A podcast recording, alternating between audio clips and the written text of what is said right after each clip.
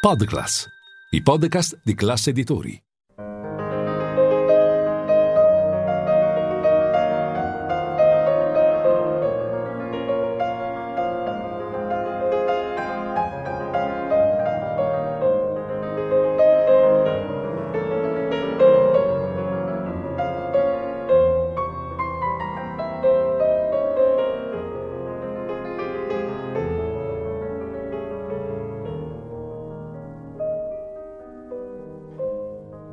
Pianista, un'ora, 88 tasti e un protagonista alla tastiera, per scoprire la musica dal vivo attraverso il più amato degli strumenti.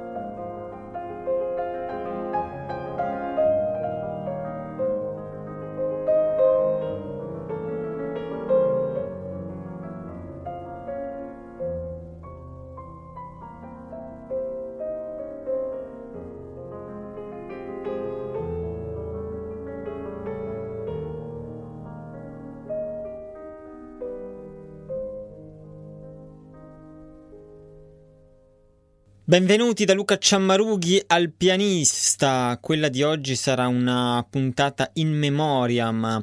in ricordo di un grande pianista che purtroppo ci ha lasciati troppo presto, a 51 anni, così come era accaduto pochi mesi fa per Nicolas Angelic. E sto parlando di Lars Vogt, nato l'8 settembre del 1970, si è spento a causa di una grave malattia di cui aveva parlato tra l'altro pubblicamente un anno fa in una commovente lettera aperta. Dicevo si è spento il 5 settembre, pochi giorni fa. Veramente una tragedia per il mondo della musica, per tutti gli appassionati di pianoforte e non solo, perché Vogt, oltre che pianista, era anche un eccellente direttore d'orchestra e un uh, didatta lodato dai massimi critici per le sue interpretazioni, soprattutto del romanticismo tedesco, Brahms, Beethoven, Schubert, Schumann, ma non solo, come vedremo nei nostri ascolti di oggi, era direttore dell'Orchestre de Chambre de Paris, con la quale ha fatto delle bellissime cose, così come della Royal Northern Sinfonia, di cui ascolteremo oggi qualche incisione, appunto con Lars Vogt come direttore e solista. Aveva anche fondato un festival di musica da camera, Spannungen, dal 1998 e come dicevo aveva tenuto una cattedra di pianoforte alla Musikhochschule di Hannover, succedendo al suo insegnante Karl-Heinz Kemmerling. Un vero colpo al cuore per tutti noi questa scomparsa che è stata pianta veramente sui social, sui quotidiani con moltissimi articoli, ricordi e un'adesione veramente sincera così come era stata per eh, Angelic nonché Radulupu in questo annus terribilis eh, veramente per eh, il pianoforte. Prima degli ascolti voglio raccontare qualcosa ancora su Vogt, come dicevo nato nel 1970 Düren formatosi ad ad Hannover e ehm, affermatosi nel 90 dopo un secondo premio al prestigioso concorso Leeds, uno dei concorsi pianistici più importanti al mondo. L'etichetta EMI gli aveva fatto fare i debutti discografici, niente meno che con Sir Simon Rattle alla guida della City of Birmingham Symphony Orchestra, ricordi i concerti di Grieg e Schumann, ma anche il primo e il secondo di Beethoven, e poi successivamente, dopo una serie di dischi Amy e Vogt,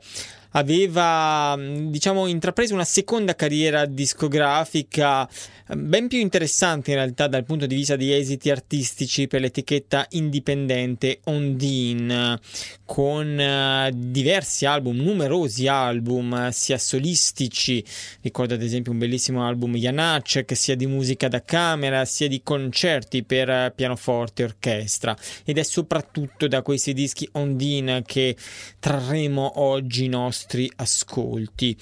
Vogt, eh, pianista, come sentiremo, molto concreto, molto colto anche, ma poco incline a ostentare sia la sua cultura sia la sua raffinatezza, in grado di suonare in modo schietto, naturale, anche nelle incisioni, molto sofisticato ma mai manierato e soprattutto finissimo orecchio, belle dita sicuramente, ma eh, orecchio finissimo e non a caso grande camerista, ricordo la sua lunga collaborazione con il violinista Christian eh, Tetzlaff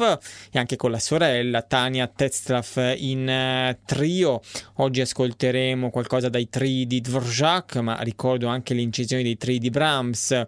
ad esempio, e ehm, camerista eh, ricercato in tutta Europa, in uh, tutto il mondo, in diverse formazioni. Camerista non significa che Vogt non avesse un uh, pianismo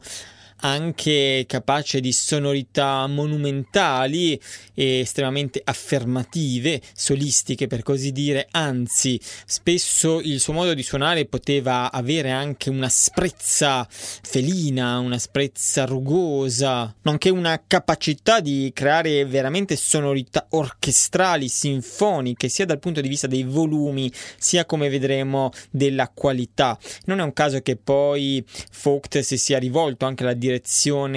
d'orchestra perché aveva nel sangue sicuramente i prodromi di questa carriera che poi si riflette negli anni anche nel suo modo di interpretare grandi lavori romantici, non solo, lo sentiremo anche in Mozart, nel senso che veramente il pianoforte di Vogt è un pianoforte orchestrale e non un pianoforte che si limita al cesello, alla mera pulizia o alla, al carattere cristallino. Oggi io vorrei partire da Johann Sebastian Bach anche per, come dire, fare un ascolto catartico. Naturalmente una morte di questo tipo non è consolabile, ma Bach sicuramente è un compositore che ci permette, come dire, di fare pulizia interiore e anche di trasformare il dolore in qualcosa di più alto, di più bello. E in questo senso, cosa c'è di meglio che ascoltare l'aria dalle variazioni Goldberg incise da Lars Vogt nel 2015 proprio per Ondine, un'aria in cui fin dalla prima nota sentiamo questa naturalezza, questa schiettezza, questa concretezza, quasi questa quotidianità del discorso pianistico di Vogt, una quotidianità che non è banalità, una naturalezza che non esclude la ricercatezza senza alcuna posa metafisica o di un Bach romantico religioso, ma con uh, sottili libertà di fraseggio, peraltro mai esibite, che riflettono un'umanità, una sensibilità a fior di pelle in questo Bach eh, veramente veramente commoventi. Dal punto di vista pianistico vanno sottolineati bellissimi trilli e la cura nel voicing, nel far ascoltare anche voci interne in maniera molto logica e dal punto di vista emotivo invece sottolineerei una grande tenerezza ma senza un intenerimento manieristico. Ho detto fin troppo, direi che ci abbandoniamo a questo primo ascolto Johann Sebastian Bach dalle variazioni Goldberg l'aria che le apre con Lars Vogt al pianoforte.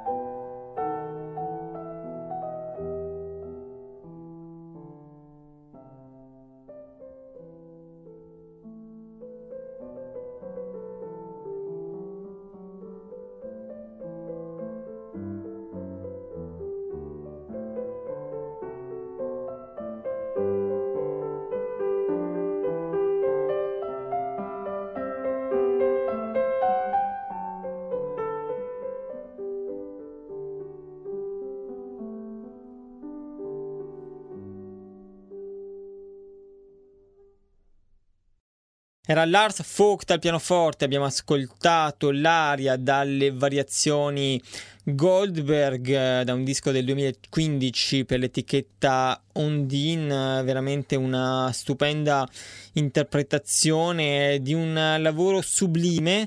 a cui però Vogt sa restituire il moto e il fiato con una naturalezza, una schiettezza, una mancanza di artificiosità che veramente eh, colpiscono secondo me al, al, centro e ci restituiscono un'interpretazione memorabile che consiglio di ascoltare naturalmente per intero. Oggi non abbiamo il tempo perché vorrei fare una panoramica dell'arte interpretativa di questo grande pianista tedesco venuto a mancare per un uh, cancro veramente troppo presto, ci ha lasciato pochi giorni fa il 5 settembre settembre a 51 anni aveva annunciato in una lettera commovente eh, la malattia un, anni, un, anno fa si trattava di, una, di un tumore al eh, fegato e con grande forza di volontà e grande luminosità di spirito. Vogt aveva continuato a suonare e anche a dirigere con uh, quella che era ormai la sua orchestra l'orchestra de chambre de Paris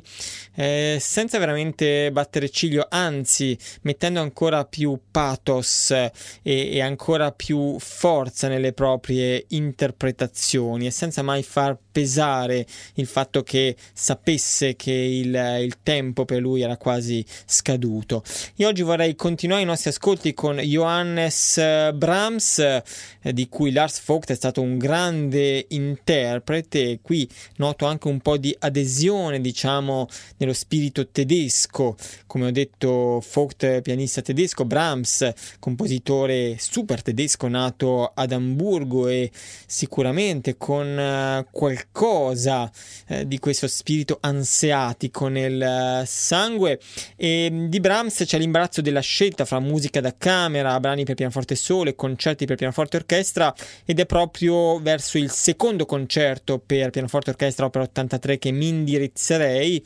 Inciso da pochissimo nel 2020 eh, per l'etichetta Ondina, ancora una volta con la Royal Northern Sinfonia, con la quale eh, Vogt ha inciso anche il primo concerto e questo fatto di essere direttore pianista al contempo assicura a queste incisioni una compattezza e un'organicità di visione veramente notevoli. Ancora una volta si nota in queste interpretazioni la capacità di essere naturale nel discorso, ma ancora più si nota il contrasto nella consistenza delle sonorità, nelle caratteristiche del suono, molto aspro quando occorre,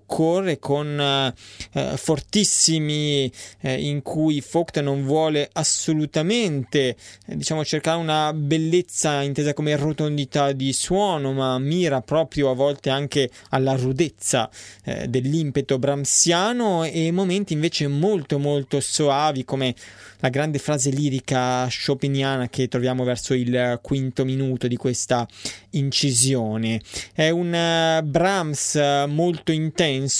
eh, non necessariamente fra i suoni più belli, se volessimo diciamo mm, basarci su una mm, componente puramente estetica, ma sicuramente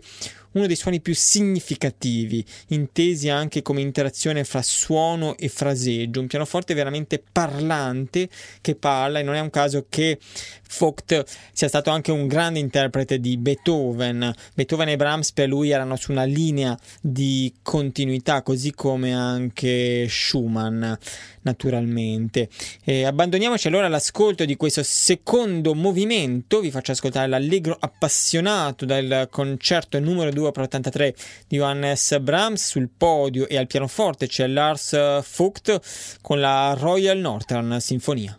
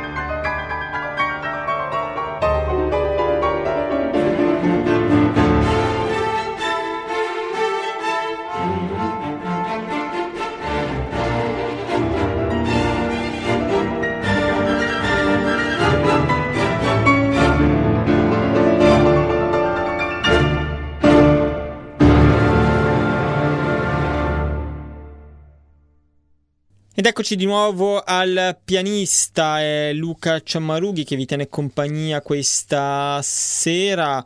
una puntata particolarmente dolorosa per me, per tutti appassionati, musicofili, pianofili, perché ricordiamo la figura di Lars Vogt, scomparso pochi giorni fa, il 5 settembre settembre a soli 51 anni. E sembra proprio vero a volte che i migliori se ne vanno, intendo non i migliori dal punto di vista di una classifica pianistica, ma Insomma, quest'anno ci hanno lasciato in pochi mesi Radu Lupo, Nicolas Angelic, Lars Vogt, tre fra le figure più care. A chi ama il pianoforte, a chi ama la musica, vivendola con un senso di umanità, di profondità, di sensibilità particolari, tutte figure abbastanza schive, abbastanza estranee allo Star System, eh, figure di musicisti e di uomini che trascendono l'aspetto puramente pianistico. E di questo ci siamo accorti anche per quanto riguarda Lars Vogt nel modo in cui in tutta semplicità e ehm, se vogliamo mettendosi completamente a nudo eh, il pianista tedesco aveva parlato del cancro diagnosticatogli nel marzo 2021 il protocollo di chemioterapia aveva tra, l'altro ridotto sensibilmente eh, la sua sensibilità in punta di dita, sulla punta delle dita, ciò che cosa che non gli aveva impedito di apprendere ad esempio la Merclavier eh, di Beethoven, partitura fra le più fisiche, fra le più difficili durante il periodo del Covid. Hammerklavier che nel 2021 Vogt aveva suonato ben cinque volte in pubblico. E poi il lavoro entusiasta con l'Orchestre de Chambre de Paris che aveva guidato dal 2020, due anni che sono, un, sono stati un viaggio sicuramente per lui, cosciente ormai di essere di fronte alla morte, ma anche per l'orchestra che lo ha letteralmente adorato. Un viaggio trascendentale, sicuramente quello dell'ultimo Vogt, ma ancora una volta un viaggio molto concreto, senza pose metafisiche, ma appunto di grande mh, pragmaticità anche nell'affrontare le ultime sfide con uh, lucidità e nel non farsi mai compatire, compiangere, nonostante questa dichiarazione pubblica. E tutte queste caratteristiche lo, le ritroviamo anche nelle sue incisioni passate, come dicevo, questa schiettezza, questa mancanza di manierismi che troviamo ad esempio anche nel suo Mozart, sia in duo con Tetzlaff che da solo. E oggi vorrei ascoltare il primo movimento della sonata K310 che mi fa sempre venire in mente un altro recital estremo, quello dell'ultimo, l'ultimissimo Lipat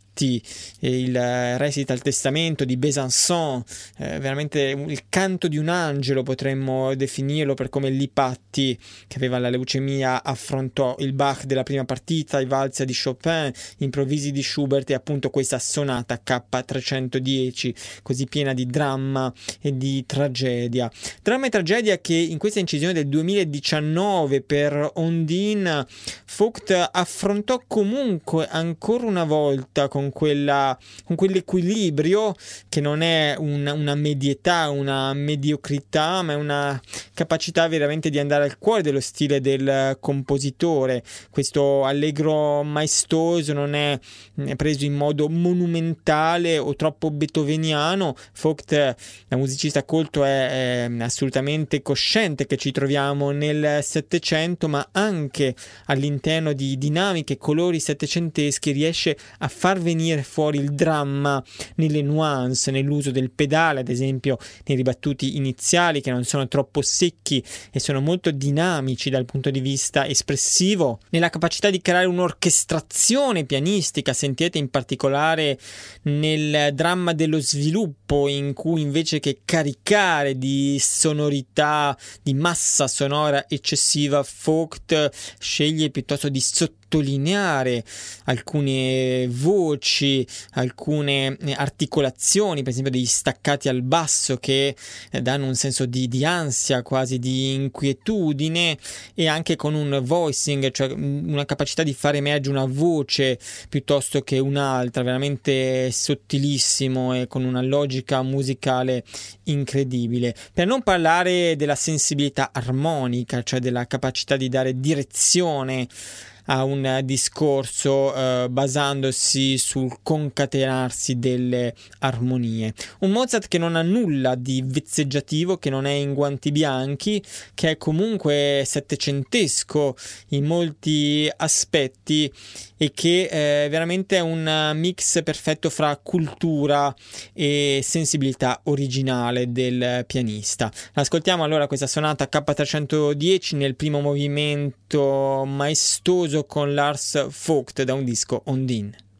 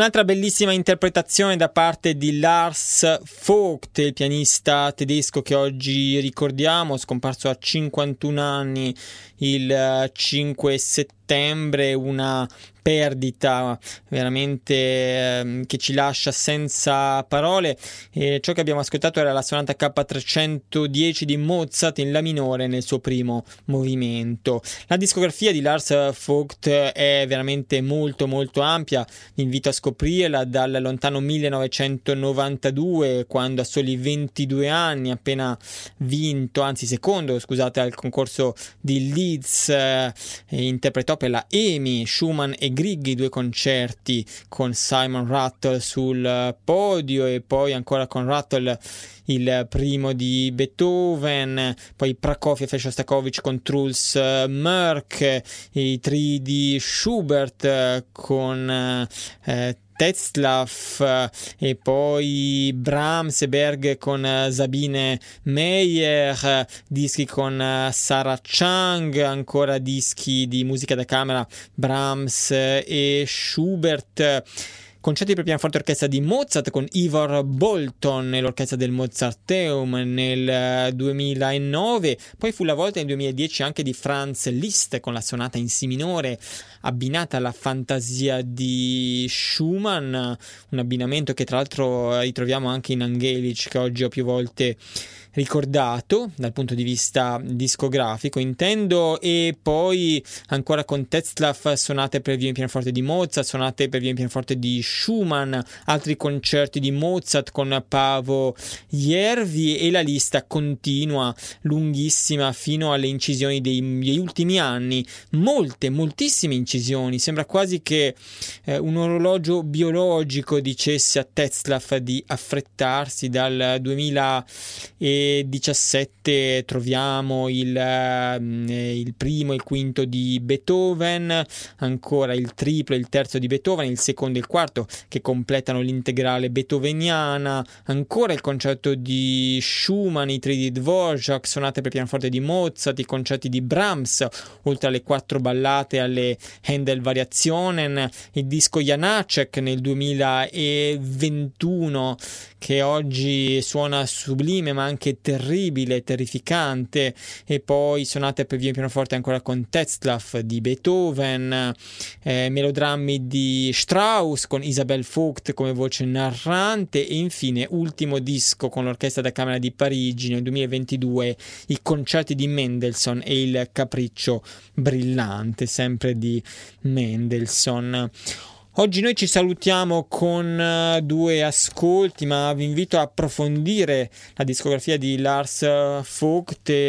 eh, come dire, sull'onda dei sepolcri di, di Ugo Foscolo forse eh, come dire, la, la, morte è men dura se un artista viene ricordato e viene, viene come dire eternato anche nell'ascolto. In fondo per un artista un disco è ciò che lo rende eterno e l'omaggio migliore è quello di ascoltarlo e continuare appunto a godere della sua arte d'altra parte incidere un disco è una fatica immane ma in qualche modo consegna anche soprattutto in casi come questo alla storia. E dicevo, ci salutiamo con eh, due ascolti, uno cameristico e più intimo, è una delle Dumche più belle dal trio Dumchi, il quarto trio in mi minore di Antonin eh, Dvorak, la, la Dumka forse più sognante, lirica, con un incipit indimenticabile da parte del pianoforte, qui l'incisione del 2014 con i fratelli Christian e Tania Tetzlaff, rispettivamente al violino e al eh, violoncello E poi di Beethoven chiudiamo con il finale alato dal concerto numero 4 e qui vediamo come Vogt che poteva essere un pianista anche come ho detto molto rude, molto aspro, veramente eh, è alato, è lieve nella sonorità iniziale, una sonorità difficilissima in questo finale del quarto concerto in cui il pianoforte veramente deve volare in qualche modo con questi trilli, queste, queste figurazioni rapide in cui nulla deve pesare e poi anche però la capacità di essere molto impetuoso in altri passaggi, questo, questa duttilità estrema che Vogt aveva sia come musicista sia come eh, proprio eh, artista del eh, pianoforte in senso specifico. Ci salutiamo oggi con Dvorak e Beethoven eh, e con un eh, commosso abbraccio a Lars Vogt ovunque egli sia ringraziandolo per la sua arte.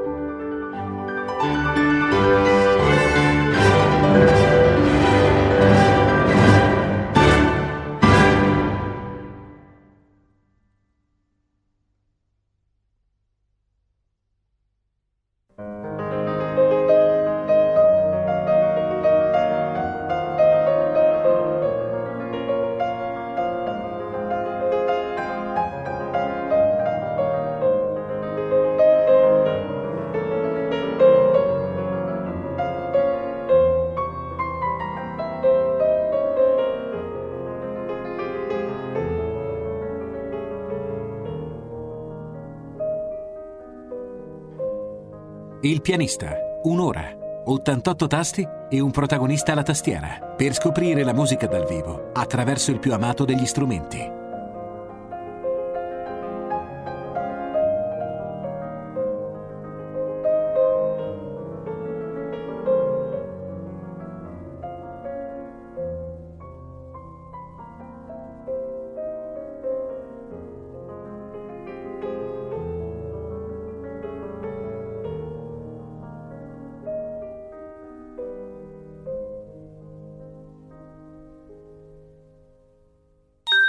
Podclass, i podcast di classe editori.